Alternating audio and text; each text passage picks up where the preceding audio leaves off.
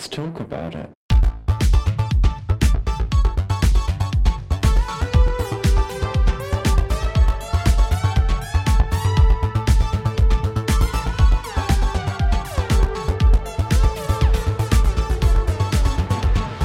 Hello and welcome back to Thicc Radio, the podcast where we talk about gaining, feedism, and everything in their orbit. I'm James. And I'm Tim, so let's get into it. Timbo, how are you today? Doing okay. How about you? Mm. I'm good. I've got a fresh cup of tea. I'm sat. I'm feeling pretty. You know, it's funny. I was thinking about this just today.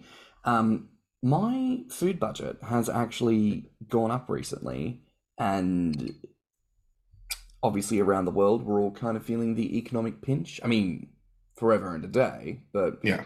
it kind of feels like now more so than ever. Like the price of milk is just Yeah, inflation has uh has has become a bitch these days. The rising cost of food, gas, um travel. Like travel is really not something that most people can do anymore. Yeah, I feel like there was this boom sort of in the early 2000s, maybe to like 2010s, early 2010s, where it just felt like travel was just life almost, you know? Like, what do you mean you're not traveling? Opportunities are there. And I don't know, it, it, it definitely does feel like, economically speaking, we've gone back a step in terms of what we can access. And, you know, we, we had the idea on the books for a while to do some kind of budget episode. Like, obviously, that's Mhm. what today's about kids gaining on a budget. But I don't know, it just always felt like there were just more pertinent things to talk about. But yeah. But now both of our countries are facing a financial crisis, so So now is the time. And I suppose, like, before we really get into it, I suppose we can talk about the kind of existing narrative around budget within gaining. Because when you think about the amount of people who have an OnlyFans and a Patreon and a this, that, the other, and obviously the line of logic is that gaining is expensive. yeah. It is a help to earn some extra dosh to make the games happen. But what were people doing before that boom to finance their games? Oh God, when would that have been? That would so before 2010 is was that uh was that the years of the st over here we had the stimulus package, but I can't remember what year that happened. I don't know. That was during Obama's administration. I just don't remember what year. And bef before I was making, you know, decent money, I wasn't really gaining. So, Hmm. Like, that's always a conversation, right? Like, how do you afford to gain? Because it feels like you could work more to earn more or do certain jobs to earn more, but typically those things get you off your butt, make you work physically, manual labor.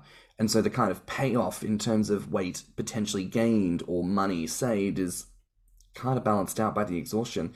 mhm. Um, I don't know. For me, I think I've always been very budget conscious. And for me, this comes from being raised working class because ain't nothing free. No. And you and you better look your mother in the eye when you take that extra spoonful of chocolate sauce. you better justify to her why three cents extra went into that glass of milk when there won't be those three cents left over afterwards. So you know, it's it's it's a bit of a hard one, I think, sometimes. But I would also challenge listeners to consider that gaining doesn't have to be so expensive, in my opinion. I Uh-huh. think cost is very much a thing. I think finance is an undeniable aspect of it. But also sometimes I find that like when I talk to people, because you know that I cook, right? And I'll describe the meal and they go, Oh my god, that sounds so sumptuous, so delicious cost wise, it probably works out to be maybe like five dollars worth of ingredients Mhm. sometimes to put like a nice, nice meal together. Obviously, that's not every meal, but I think there are just some tips and tricks that maybe people are missing out on. So that's what I want to kind of cover today. But, you know, before kind of diving into more of that, being slightly older, I feel like you've probably got a different experience with how you were raised to handle money. Like, what was your kind of like? What did your parents tell you about money? Uh, well, they tried to instill um, frugality, but it didn't quite take. Um, because I'll be completely honest, once I got a job that I was getting some decent money, not great, but decent money, I developed the uh, mindset of, well, I've got you know, this much in the bank. I can afford this or I can afford that. And I really sort of like stopped. I mean, honestly, I budgeted because I was poor and I really couldn't afford to do anything that I wanted to do. Now that I have the ability to, you know, like I, I've I've been on the the cruise twice. I've I've taken some other trips. Like I've I had a decent nest egg to like fall back on. And since then, I've kind of been like going willy nilly with things like DoorDash. Yeah, the the pandemic was a bit of a breaking point for me, and I think for a lot of people. I had the the privilege to be on furlough for the first uh, couple of months of the pandemic, so I was earning the exact same amount of money, but I was doing no work and going nowhere.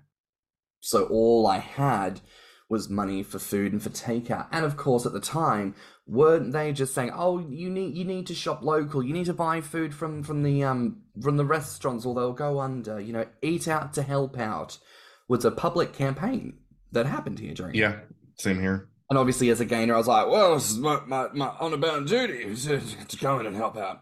Um, I really wish that I had been able to experience that. You know, as an essential worker, I had to work through the whole thing. Like, I, oh I didn't get any time off because of uh, COVID scare. You know, I feel like that's another episode we're going to need to talk about, especially as we come. Not saying that COVID is over. We're not saying anything shh, that about it. Just because the news stopped reporting doesn't mean that shit's not still happening, people. Um, I imagine it's probably more under control now, seeing as hospitals aren't seemingly overrun as far as Yeah. we're. I, I think that it's gotten to and and faster than I expected. I think it's gotten to the point where it's going to be like the flu, where it's going to be like flu and COVID season. Yeah. So, you know, you'll be getting your booster shots or your updated vaccines every fall, like you do with a flu shot. Yeah, which is totally fine. And I think just as time goes on and we get a little bit further away from what was the essential pandemic, it's going to be quite interesting to reflect on what life was like beforehand, what it was like during, and what it's going to be like after as we come to learn and understand this environment that we now find ourselves in. Do you ever sometimes wonder about like the future, like say um 20 or 30 years from now, say like your niece or your nephew come to you and they're like, what was it like? You know, because they would have been too young to remember, or they would have like sort of sketchy memories of it if they were in grade school, you know, and then they come to you. Have you ever, do you ever think about what it would be like to be asked that question?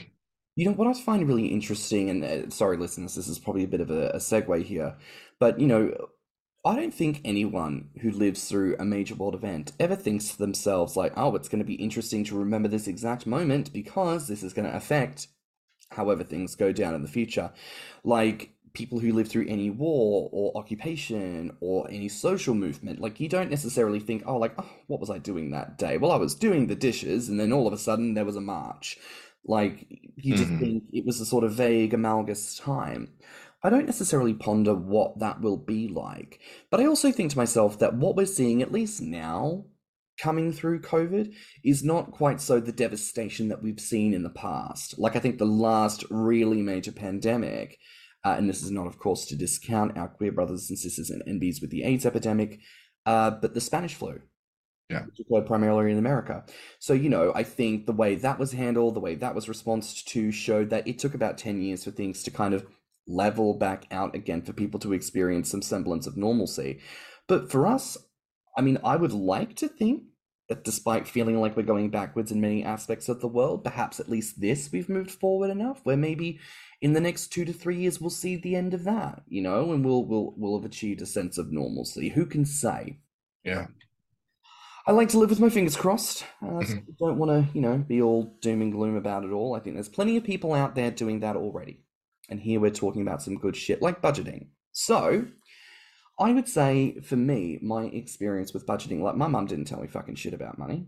Didn't do didn't do fucking To be fair, neither did mine. In fact, I think they left it up to the public education system at the time because when I was in grade school, I remember we used to go, we did this this uh this day at a place called Exchange City, which I'm sure that there's like places like this all over the US, but it's it's a program where kids go and they're supposed to learn how society functions.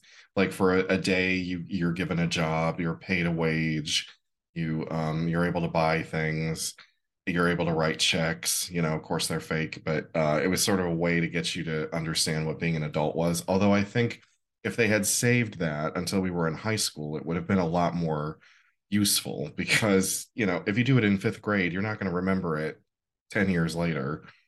Yeah, we we didn't have anything like that when I was in school, but I do remember when I was living in Queensland, there was like when I was in primary school, like a driving day. But we went to this like basically giant playground with miniature roads, but we were riding on bikes. Uh, Safety Town, we have those, yeah. That was so weird to me. Um, and super embarrassing because I wasn't off training wheels yet. Uh, but that's also because we were poor and didn't have fucking bikes. Uh, so again, things growing up working class, it's like kids are like, what do you mean you don't know how to rollerblade? What do you mean you don't have this? Like, If it makes you feel any better, I was 11 before I learned how to ride a bike. Girl, you see, same shit, same fucking shit, similar ages. Um, but yeah, look to be to be plain, growing up, I was not taught financial literacy, and I've got to be honest with you, I I wish I had. I wish I had because I feel like there have been times in my life where at, at the behest of partners at the time or friends, I found myself with access to finances and have been encouraged to indulge in them. And of course, you know, at any moment where that happens, you think to yourself, oh, well, you know, I deserve it and it's fine and I can make that money back and oh, it's a bit extra and, you know, things you tell yourself. And I don't know, maybe we shouldn't. maybe we should be more conscious of the limitations of our financial structure. But hey ho, it's all a learning lesson. And listeners, I'm sure each of you have probably had a moment, especially as you've gone through those developmental years, thinking, God, I, I, I wish someone, someone with a bit of knowledge had tapped me on the shoulder and said, You don't need to spend that money on it. You don't need that. You can Well, my parents tried, but I didn't listen because by that point I was independent and I was like, I'll spend my money on whatever I want. Well, I think as well, like when it comes to gaining, when we think about like the idea of like cost, I don't know about you, and this is no shade to listeners, but I feel like the cost is never in reference to like groceries. The cost is only ever mentioned in conjunction with Take takeout. take out or mm. fast food in some capacity. Yeah.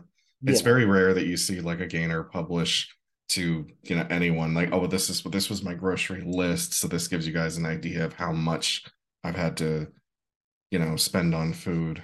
And you know, it's really worth considering, and this is not to besmirch junk food, because obviously I love a McDonald's. Hello. How often do I post about it? But when you think about like the average cost of a takeaway meal, it's like 10 bucks, right? It's about like Well, it's more like 20 over here. uh, mm. So it's it's an amount of money. And when you think about it, like if you sit down and made yourself, like, I know, bear with me, you cook the food and you prepare it at home, you'd probably find that the cost of the ingredients was a lot less than the takeout. And I want to ask you, in your opinion, do gainers underestimate the cost and value of food to a degree? I'm sure they do. I know I did. I mean, you know, I uh I thought, well, and and because I didn't understand how my body was going to handle the weight gain, I thought, oh, well, you know, I just have to eat a little bit more than I normally would, and I'll start to put on weight, you know.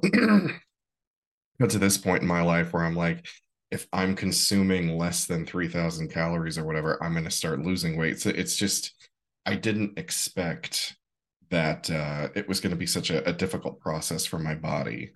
You know, I thought it would be easier and therefore I could be spending less money and came to find out, nope. you're going to have a very hard time gaining weight and you're going to have to spend a lot of money to accomplish it. Yeah, I think again that's another point to consider, right? Because uh, ultimately the way you gain weight is a factor. Some people at the end of the day do not need as much food to gain as much weight. Some people can do more with less. We don't know why. We don't know how. If you crack the secret and can give it to me, that would be great. But until such a time, uh, we kind of just have to accept that we all can only do what we can do with our own resources, and that's kind of the end of the story with that. Um, but you're right, like the way you gain absolutely affects cost to a degree. As a more established aged person, I want to know from you, how do you outline a budget? Well, even Um, even just like your monthly budget, like how oh, expenditures, how do you? well, it's basically, you know, I, I look at how much um I I have in the bank at the moment or how much my paycheck is going to be, and then I figure in, well, my mortgage, then all of my utility bills, um, the extra stuff like internet, phone, car insurance. Um, I I have a dog, so I'm paying for pet insurance as well. Mhm. Um, and then whatever's left over is like my food, gas, and entertainment budget. Yeah. Yeah. I think for me, the way I always understood it was, you know, you can predict what you'll earn for the month based on your rate, based on your hours, look at the consistency of your paycheck. Yeah. So you draft that up. And from that, you have to deduct straight away rent, mortgage, bills, necessities, really. And we're not talking groceries at this stage, unfortunately, um, but in, including things as well like gas or petrol money, uh, just what you know you're going to be spending. And then what you've got left over, in theory, you then split in half. One is one half is for savings, and the other half is just your general enjoyment in life, right? Generalized expenditure. Um, but within that comes groceries, and groceries are always kind of left till the end, and you know, it, it can be a little bit challenging sometimes, but I think therein lies a little bit of wiggle room, honestly. Um, but stepping away from like food budget for a second here, I actually want to ask you something potentially a little controversial. Um, feeding sessions. Yeah. There is a conversation forever and a day about who is supposed to pay, or if you split it, how much does each person pay? Because some people are very passionate about one way or the other. What is your particular take on that? How do you like to do it? Oh God, it's kind of like trying to figure out who pays for dinner on a date, isn't it? You know? Um, now, uh, I kind of look at it case by case. I mean, if I'm going to meet up with a feeder who is around my age and is, you know, established, we have that conversation. You know, that person is like, I will provide this, this, and this, what, you know, and then I'm like, okay, well, then I'll provide this, this, and that. Um, but with someone who's maybe uh, a bit younger, less established, maybe still in college, maybe hasn't quite found the career that they're looking for yet, I'm willing to work with people. You know, I'm like, I can pay for my own food if you just want to be the cheerleader that helps me, you know, get through the meal or whatever. But um, yeah, I just uh, I'm not so stringent about like, no, you're the feeder, therefore you pay. Mm. Um, it's just just have that conversation with people if you're going to have a session like that and just figure out what's going to be, you know, the the most fair and the most cost effective.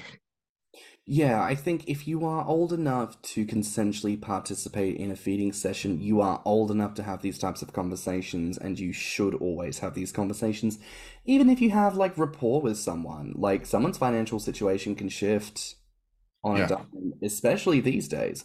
So definitely always check because that makes sense.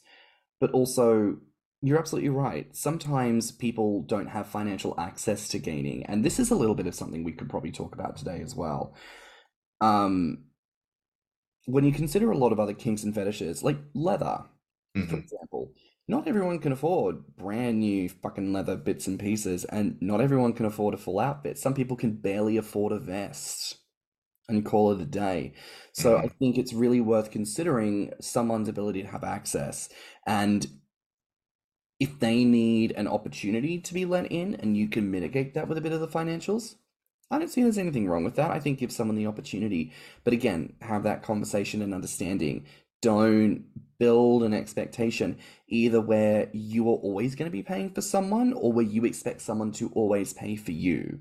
That I feel like could be an ironic recipe for Yeah. disaster. Um, but on that, you know, I think we we talk about this quite a bit. Gaining is not something we should socially gatekeep, No. right? We should not use gain shaming to gatekeep, and not should we gatekeep anyways.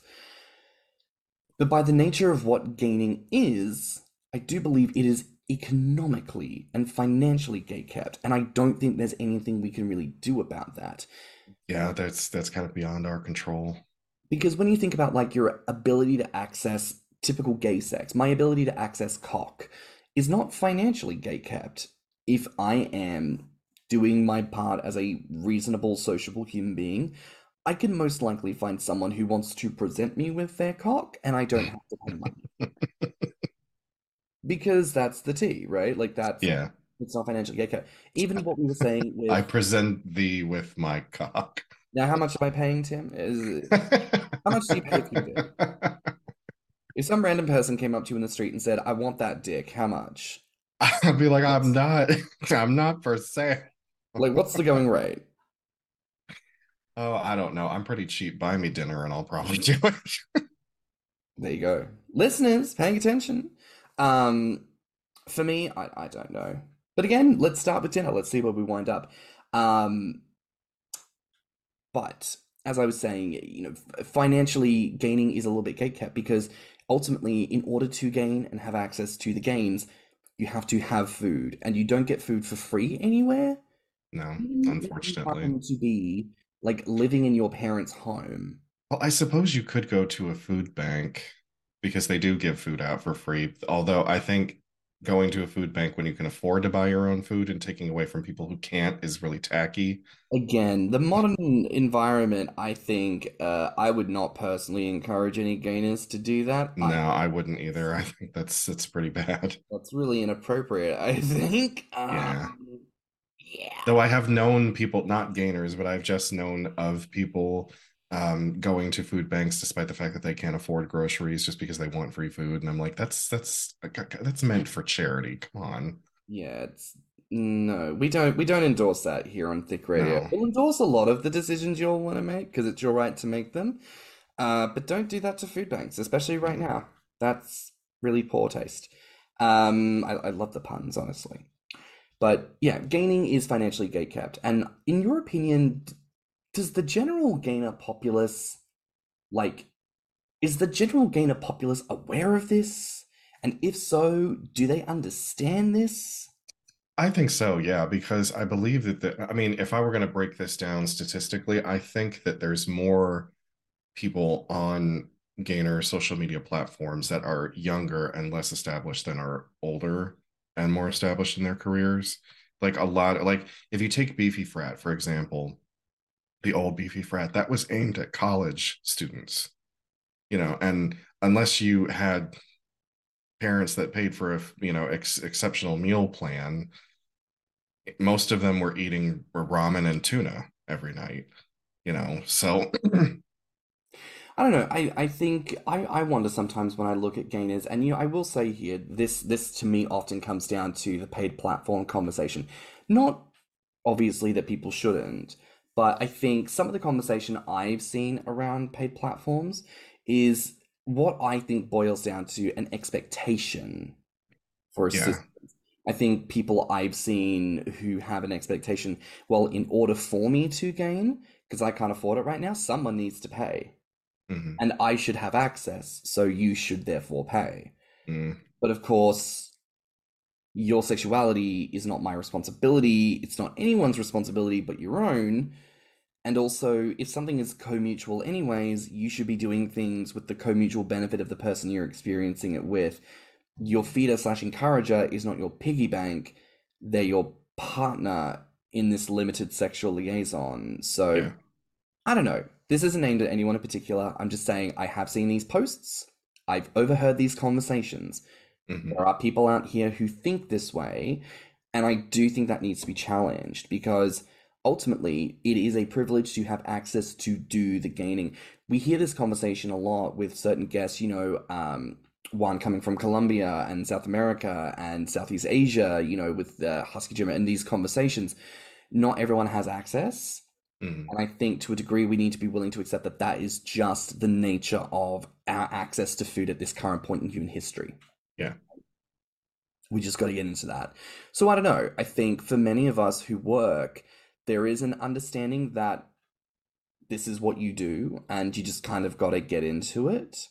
And I do think as well that when you work and earn your money and that is all you have, I do think it gives you a stronger sense of I have to be mindful of how I manage my money Yeah. rather than looking for handouts or or asking. And I've also received that before. I've been on the receiving end of people who think because I post a lot about the food I cook that somehow it means I have excess cash to give them, and I don't quite know where that comes from. I don't, I haven't quite run into that, but I've had a few times where I've gotten a DM and I start up, you know, a conversation with someone and it leads to them asking me to buy them dinner or something, you know, like send it via Uber Eats or DoorDash to their house. And I'm usually like, well, we just started talking and I don't really know you. And as much as I'd like to support your gains, uh, you know, I got to feed myself too. So, and I also think um, the sustainability of that model is something that comes to mind. Like, if you're really looking to gain, why are you asking someone to buy you a meal on DoorDash? Why not ask them to donate towards your grocery fund? Because you can do more with groceries and that you can stretch further rather than just the junk food, right? Mm-hmm. Mm-hmm. And I don't know, I think there's a part of me that also wonders about the sustainability of paid content because ultimately that's a source of income that relies on the sustained uh, sponsorship of a set number of individuals and your popularity and your popularity you know do people want to invest in you and i think with the over inundation of the market and i don't know again the economy as it is right now i don't think most people can sustain that so i think just to listeners who are thinking this could be your meal ticket or your answer I don't necessarily think that's true. And I think you again have to decide what you want to do with that. We've had conversations before. And in fact, Monty came on and did an episode talking about paid content and how it very much is a job and it's a dedication. So yep. go back and check that episode if that's something that you're considering. But it's me, almost a, a second full time career. Yeah. I mean, I can say that even just doing this podcast, it's hours in every single day. So if you want to do something, be aware it's going to take time. Straight up. On the notion of it's a full time job and talking about paid content, did you see that video that went around for a bit? It was that one influencer. She she basically said, "You've got the same twenty four hours in a day that Beyonce has. You've got no excuse." Like, I mean, I suppose that there is some truth in that. I've heard that expression that there's 24 hours in a day, there's or something like there's 24 workable hours in a day. But um I don't know, I suppose that comes down to personal lifestyle and work ethic. I mean, me, I I value being able to sleep when I need sleep and I value time away from everything to just do whatever it is I want to do whether that's play an internet game or watch a TV show that I want to watch, you know, like I value being able to do that as well. Like the the idea of constantly being embroiled in either my primary job or my secondary job and having no other time to do anything else really uh, like that would be maddening. I, I I think there's two points to be made to that. I mean, firstly, we have the same 24 hours that Beyonce does, factually incorrect. Beyonce has carers and personal trainers, and she has chefs, mm. and she has all manner of staff who she pays through her millions to do everything in her life for her. Whereas you don't. You don't mm-hmm. have you do not have a cleaner to clean your house, to do your laundry. I wish I did. You, right? Because you could do so much more, but that's the truth. You don't have the same 24 hours. But you also don't have the same 24 hours as anyone else. And let's take this moment to reference other gainers in this community, people who we see succeeding. You don't have the same 24 hours as them. Because someone's ability to dedicate as much time to weight gain might come from the fact that they have a job they can work from home, mm. or a job where they are a casual contractor and charge 10K a pop. Mm-hmm. So, in that instance, you don't have the same access. You have to work your job that you're doing at the moment, whether it's manual labor or not. And so, we don't have the same lifestyles. We don't have the same 24 hours. And I think this comes to ultimately the point we want to make about budgeting, which is your life is not going to be like anyone else's life. In order to budget effectively for yourself in a way that allocates for gaining, it's going to have to be personalized. It cannot just be clear, cut, and dry. And mm-hmm. I think we both have some experience and some tips we can give in this episode to speak to generally what might help. But don't just take that shit verbatim. take it and apply it to yourself and use some logic. If things need to be tweaked for different reasons, tweak it. But that's what's going to work for you ultimately. So, I want to ask you here then what are your tips to listeners when it comes to budgeting? Uh, I'll be honest, I've not really been paying much attention to as much attention to it as I should, but in general, um, obviously, like we said earlier, uh, get all of the uh, essentials out of the way first. Don't Mm. wait on that because the last thing that you want is to be scrambling to pay a bill and you realize, like, oh, I don't have enough money to cover this now because I went out and I, you know, spent uh like I went out for food every single night for the last two weeks, you know. Mm, So yeah, be, be get get the essentials out of the way first and realize that um just just for your own peace of mind that there's only so much you can do with what you've got. yes. You know, if you're working a job where you're making minimum wage, it's going to be harder. Yeah. And give yourself grace for that. That's not your it's not your immediate what am I trying to say here? It's not I'm trying to say it's not your fault, but I don't want to say like that in in terms of like it's you're doing something wrong. No, I'm saying like whatever job you have at the moment or whatever finances you have access to, that's what you have to work with. And I, beating I yourself up about not having more isn't going to help. I do think that's the right approach, though, because I think even if we don't beat ourselves up, other people want to beat us up for it.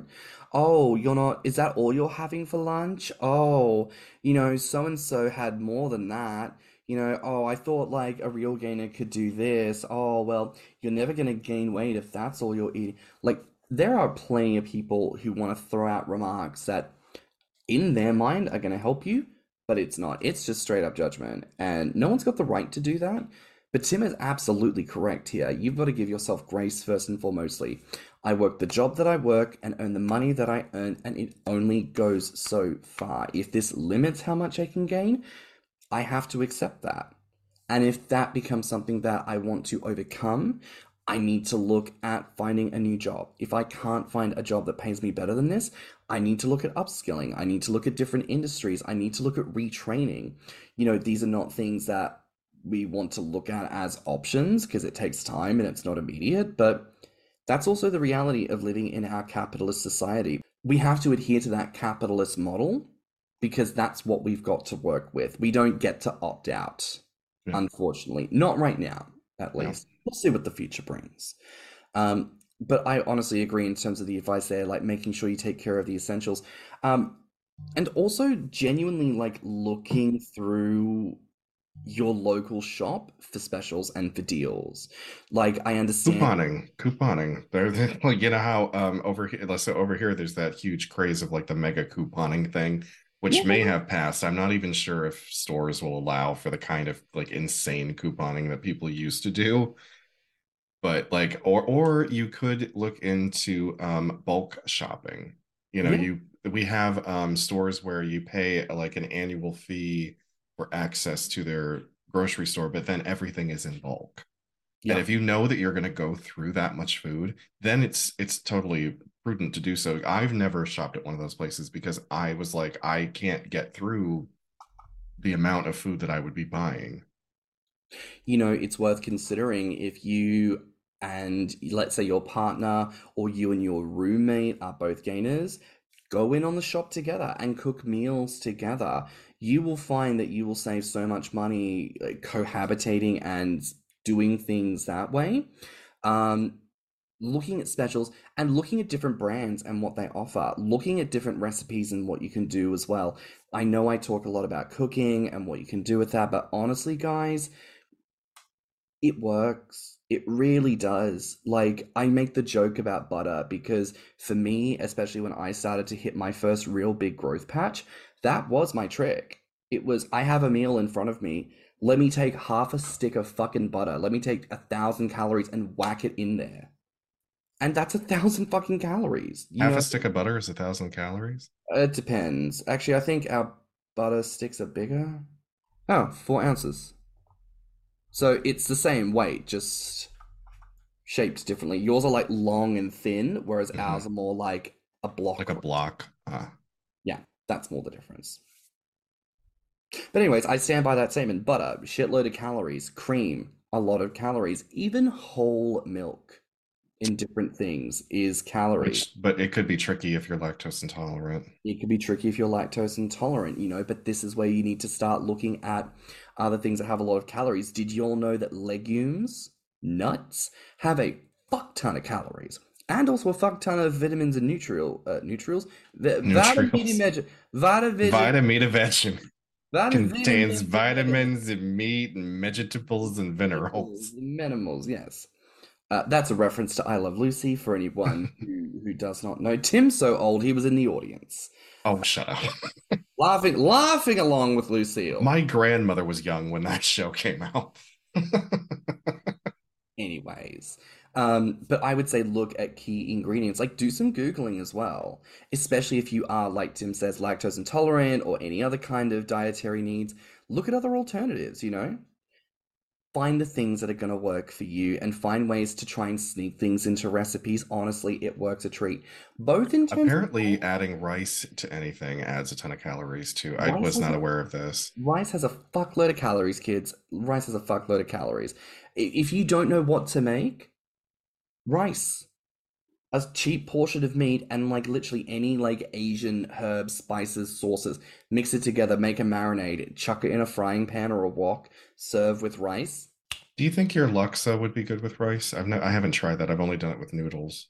Laksa would be very good with rice. Anything with rice tends to be very good because rice also soaks up any the flavor of everything yeah. So i make a laksa which is very much like, like it's a pho so obviously it's not very high in calorie because whatever.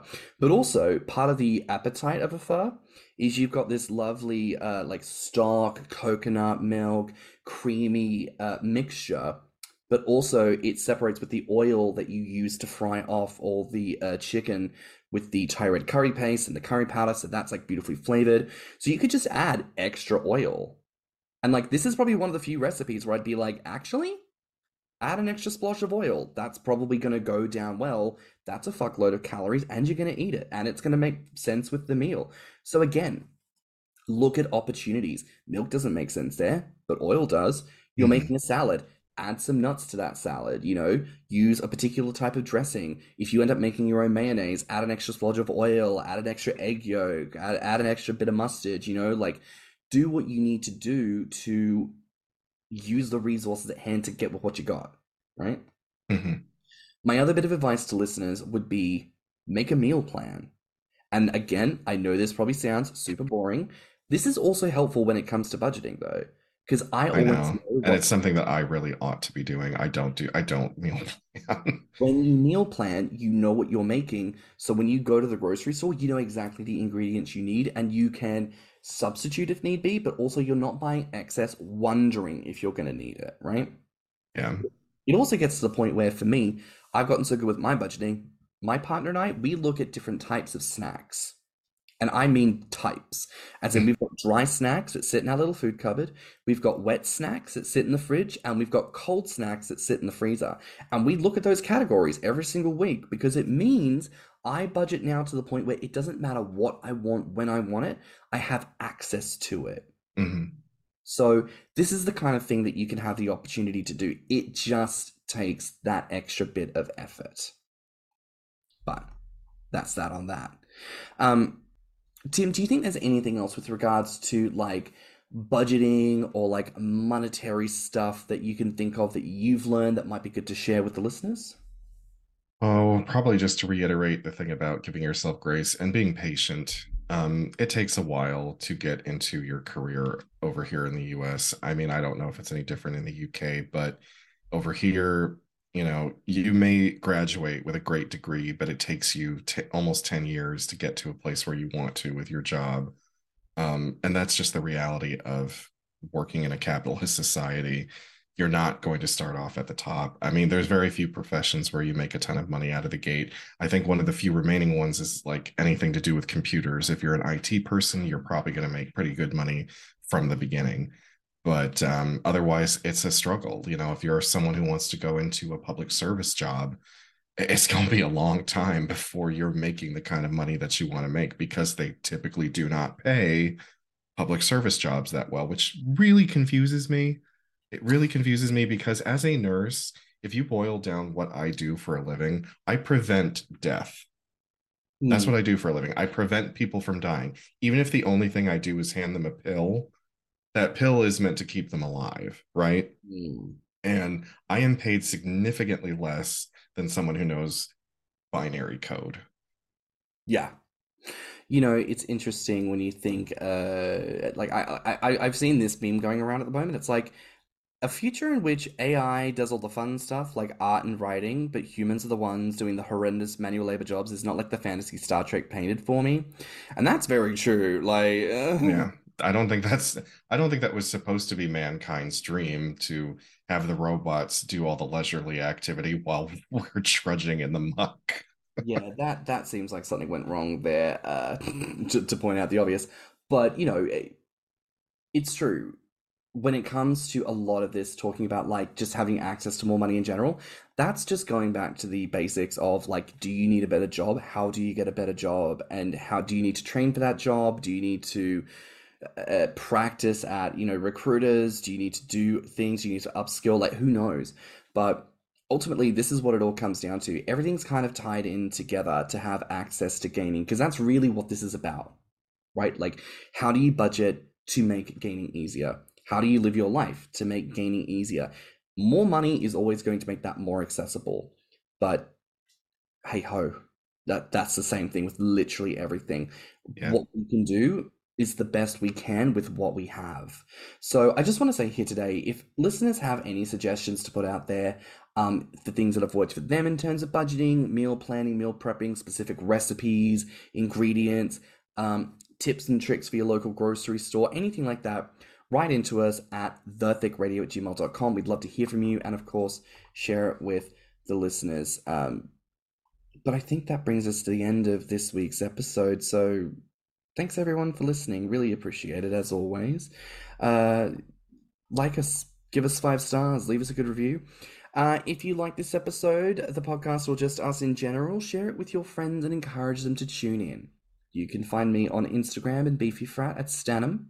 And you can find me on Instagram, Twitter, YouTube, TikTok, and Beefy Frat at Thickey Mouse. You can also look us up on Instagram and TikTok at Thicc Radio or at our website at www.podpage.com forward slash Thicc Radio. If you want to submit a voice note, you can find the link in the show notes. And if you have any questions or ideas for episodes, you can reach us at thethiccradio at gmail.com. So until next time, bye, Fats. Bye, Bats.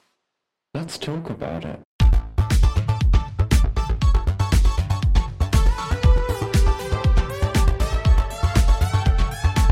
Thicc Radio is a Patreon and Enter app podcast produced by Stan and Thickey Mouse. Mixed and mastered by Stan. Our artwork is provided by Lokitu. Our theme song is provided by Spotify Creative.